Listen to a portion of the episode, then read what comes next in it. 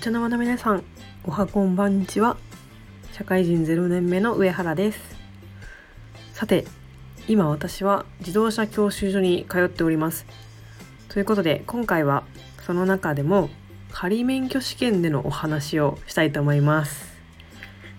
本当にいろいろありました。まず、まあ、先に結果を言っておくと、まあ、一発で合格させてもらいました。まあ、ところがですね仮免許試験技能の方が、まあ、そううまくはいかなくてまず1つ目ですねみんなが苦戦するあの S 字のところでなんか練習でやったことないような脱輪の仕方をしてしまったんですよね。入り口でこう大きく外側に入っちゃってバコッと行っちゃいまして。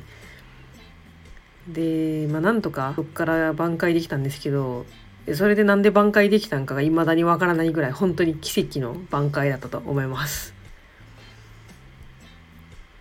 まあもう本当に最初その時も終わったって思ったんですけどまあ中止されなかったということでまあ最後まで続けたんですけどはいもう本当にその時の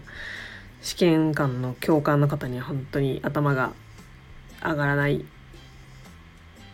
感じでした。でその後もその教官の方と教習で一緒になることがあって、まあ、その時はもう「ありがとうございました」みたいな感じでもう本当に頭上がらないですみたいなこと言ったんですけど意外とあそこで挽回できたことで、まあ、意外と脱輪ぐらいは OK みたいな感じだったらしくてへえと思って。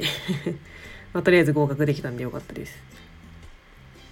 でももう一個私よく右と左のウインカー間違えるんですよ。で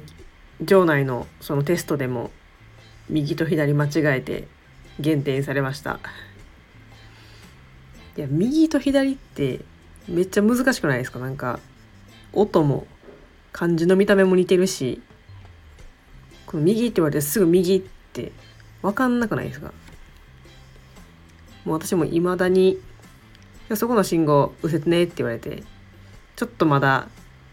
瞬時に勘で動いているところがあって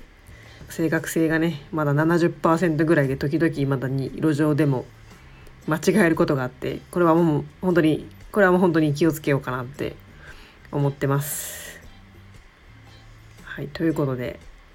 私の今回の仮免許試験のお話ですが。まあ、S 字でやったことない脱輪をしてしまったっていうことと右と左のウインカーを間違えたこともありましたがちゃんと合格できたのでこれから試験を